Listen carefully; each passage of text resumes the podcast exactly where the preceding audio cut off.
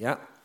Første punkt i anden del af gudstjenesten, det er en tekst fra Gamle Testamente fra profeten Mikas bog, kapitel 4, de første tre vers. Det lyder sådan her. Til sidst skal det ske, at Herrens tempelbjerg står urokkeligt højt over bjergene, knejsende over højene. Folkene skal strømme dertil. Talrige folkeslag skal drage afsted og sige, kom, lad os drage op til Herrens bjerg, til Jakobs Guds hus. Han skal vise os sine veje, og vi vil gå på hans stier. For belæringen udgår fra Sion og Herrens ord fra Jerusalem. Han skal skifte ret mellem talrige folk, fælde dom blandt mægtige folkeslag i det fjerne.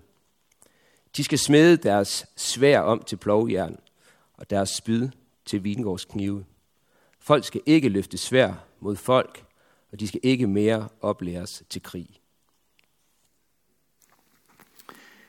Jeg kan rigtig godt lide den tekst. En dag, hvor der ikke er krig længere. En dag, hvor våben skal smedes om til plovjern. Hvor der er fred. Det er en dag, jeg glæder mig til. Med, med længsel.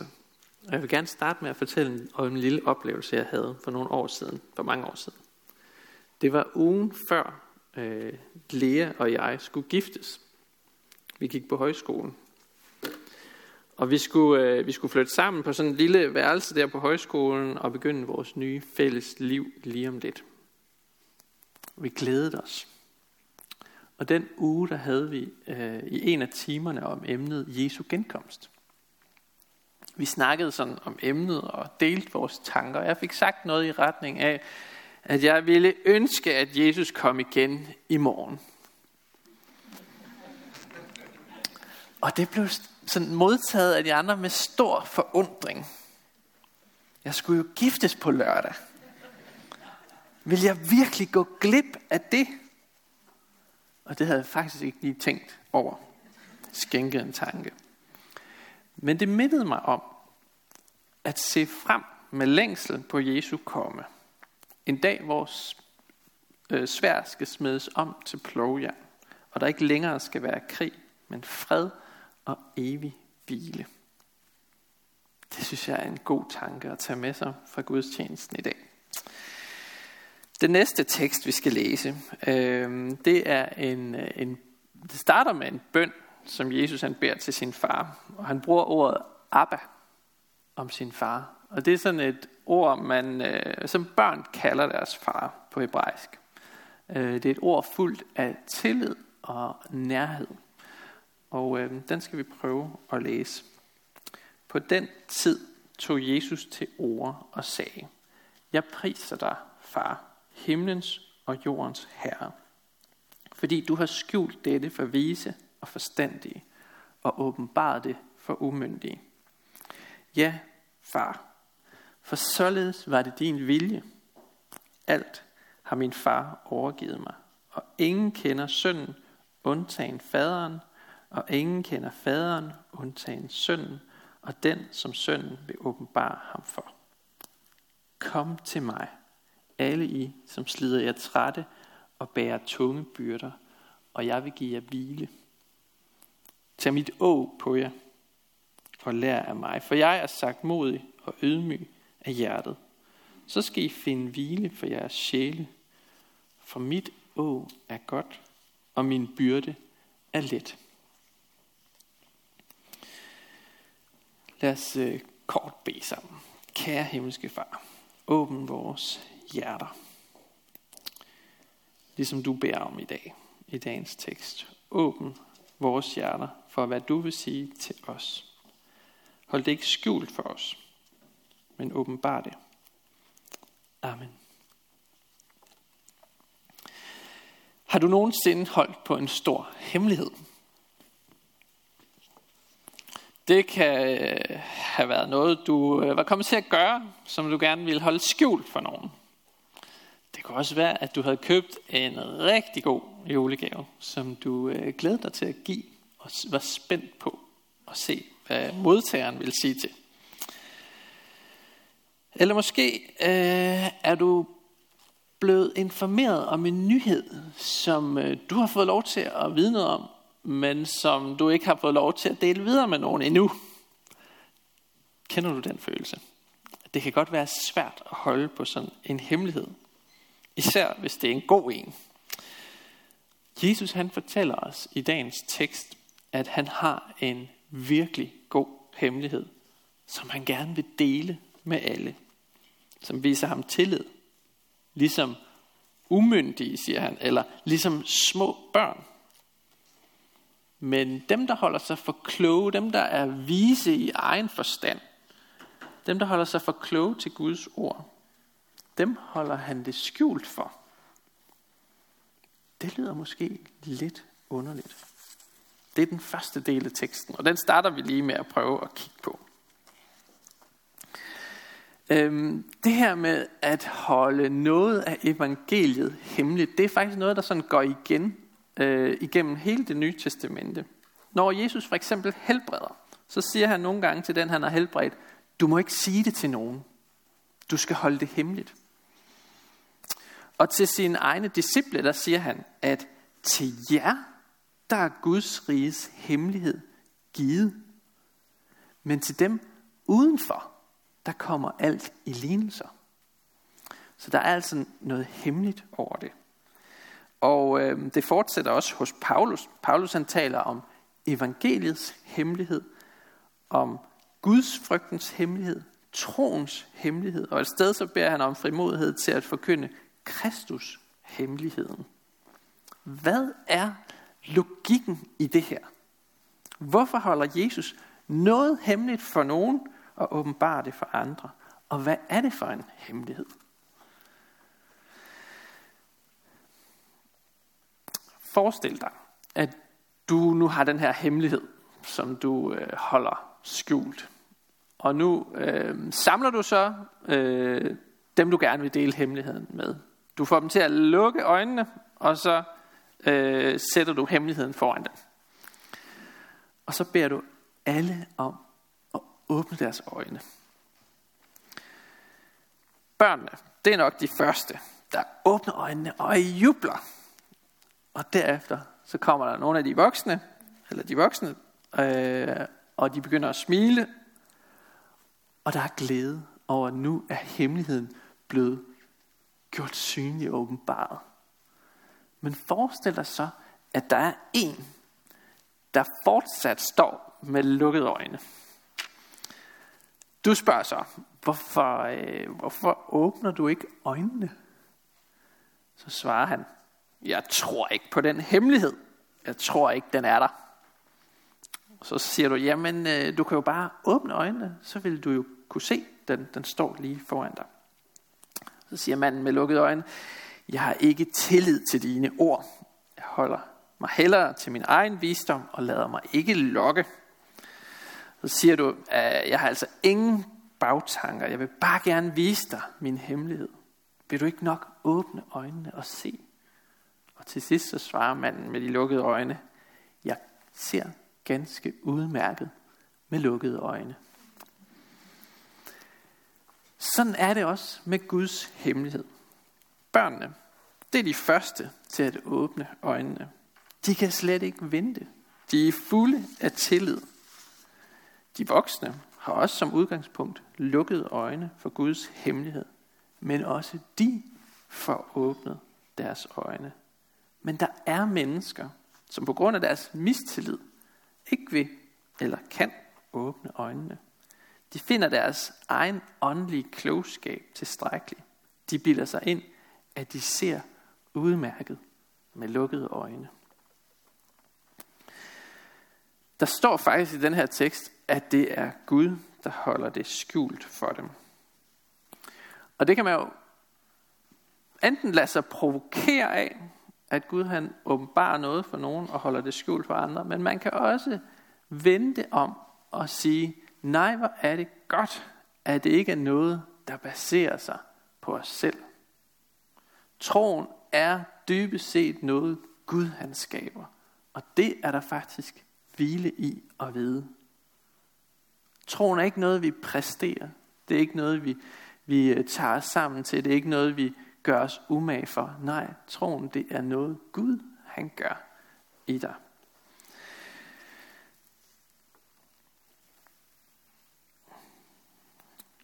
Han åbenbarer sig kun for umyndige, står der i dagens tekst. Det er altså Jesus selv, der bestemmer, hvem han åbenbarer sig for. Det er ham, der afslører hemmeligheden. Ligesom man ikke kan beslutte sig for at, øh, at, at kende en hemmelighed, som man ikke er blevet indviet i. Sådan kan man ikke tage troen for sig selv. Det er noget, der gives. Den skal afsløres for en.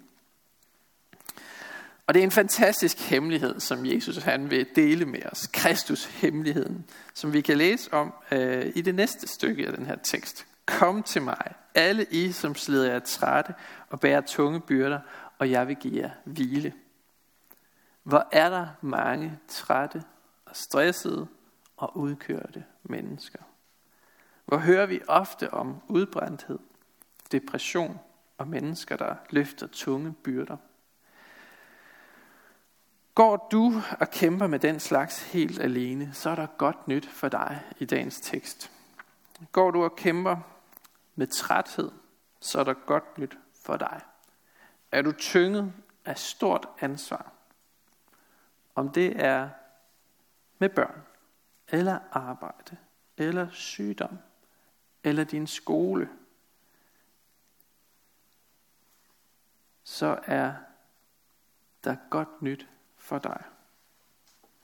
Måske er troen faktisk også blevet en byrde for dig. Så er der også godt nyt i dagens tekst. For Jesus visker dig en hemmelighed i øret.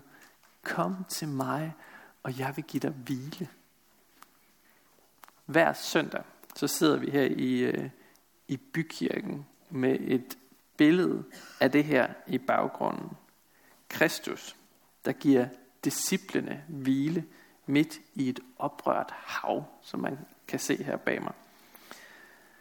Som en træt arbejder, der smider sig i sofaen efter en hård dag. Sådan kan det føles at komme i kirke efter ugens strabasser. Her, der får du lov til at lade op og fylde på Jesus tager imod dig og tilbyder dig hvile her. Men så siger han umiddelbart efter, at han begynder at tale om et å.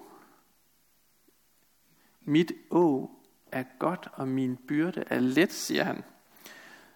Når Jesus tilbyder et å, så er det jo det sidste, et træt menneske har brug for. Er det ikke? Altså, man tænker jo umiddelbart, at en træt person har brug for en madras, eller en ferie, eller en weekend, eller et eller andet.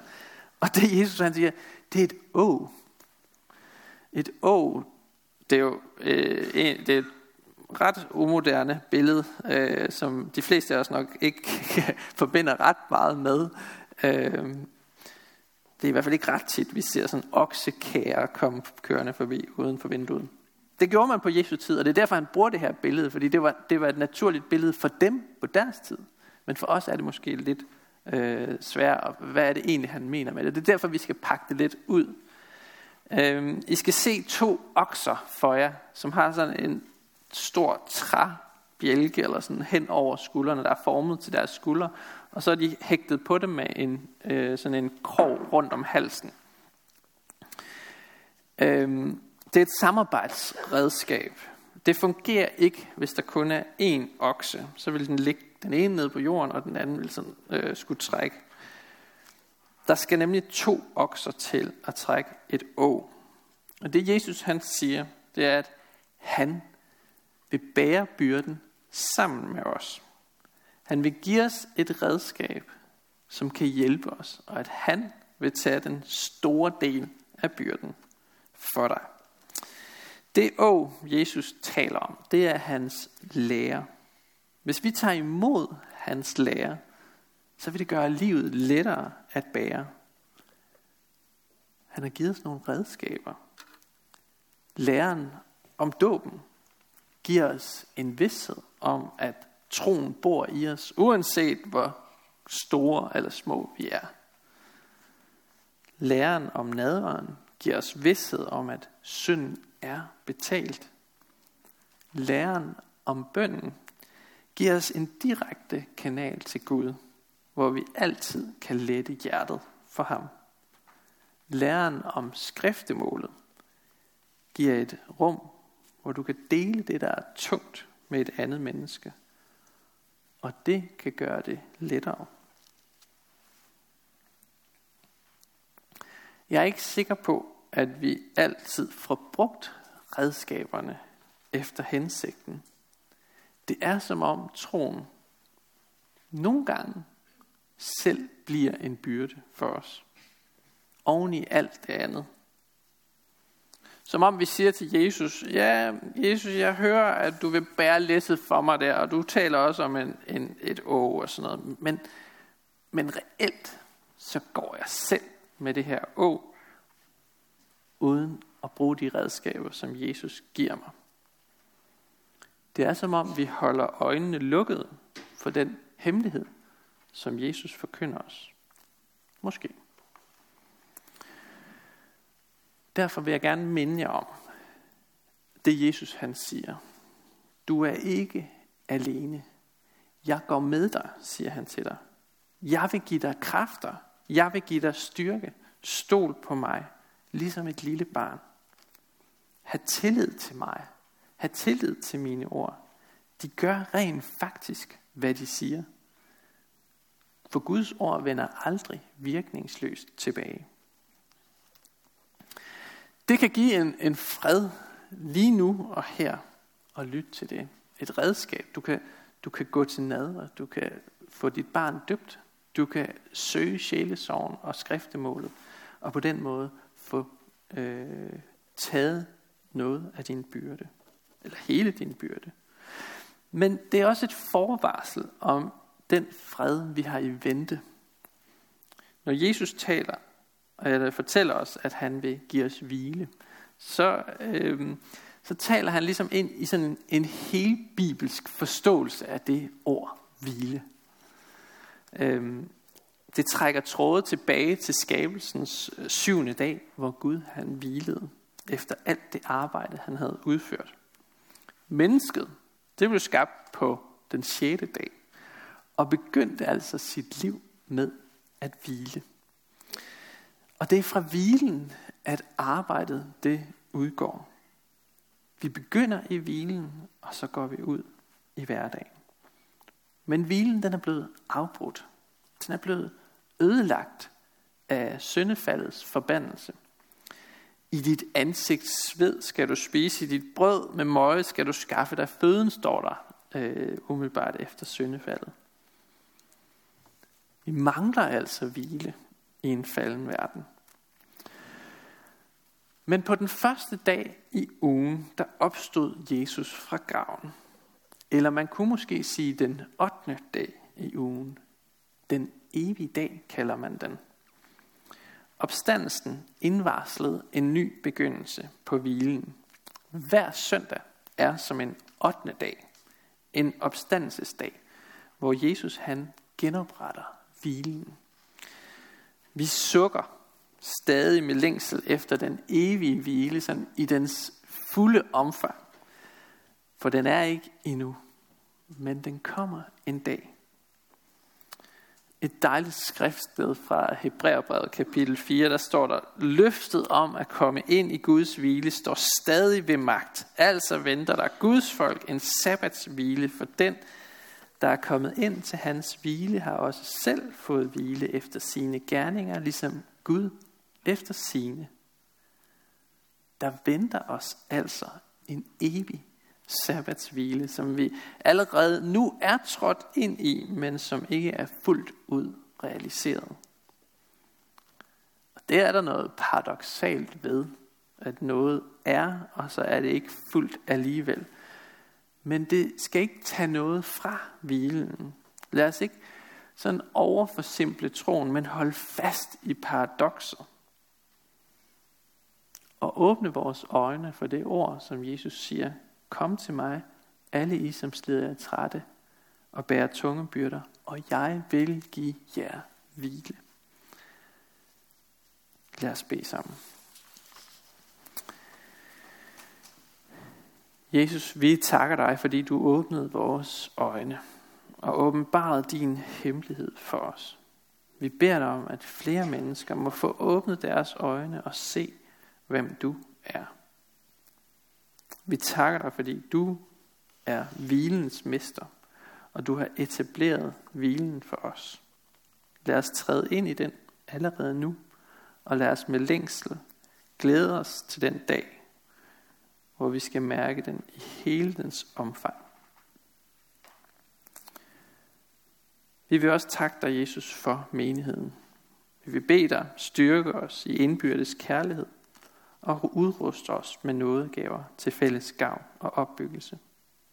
Og lær os at række ud over egne behov. Vi vil bede dig for menighedens børn, både de fødte og de ufødte.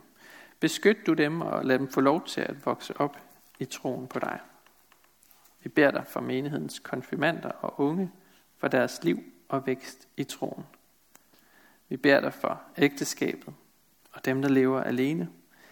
Giv os alle din kraft til at leve efter din vilje. Vi beder dig for skærn, by og omegn, at du, Jesus, må blive kendt, troet, elsket og efterfulgt. Så beder vi dig for Niels Jørgen Fogh, menighedens vejleder, at du må styrke ham i hans arbejde og holde os alle fast på Bibelens grund. Vi beder dig om, at du vil være nær hos alle, der er ramt af sorg, sygdom og lidelse. Giv os mod til at være til stede og visdom til at lindre smerten hos hinanden. Hør os, når vi i stillhed hver især beder for en, vi kender.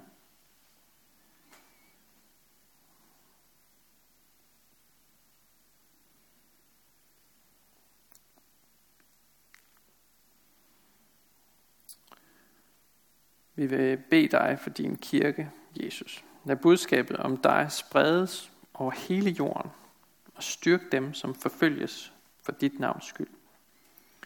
Vi beder dig for vores folk, for alle dem, der er blevet betroet magt og autoritet. Hjælp dem og os til at værne hinanden mod uret og vold. Og kom så snart og gør alting nyt. Amen.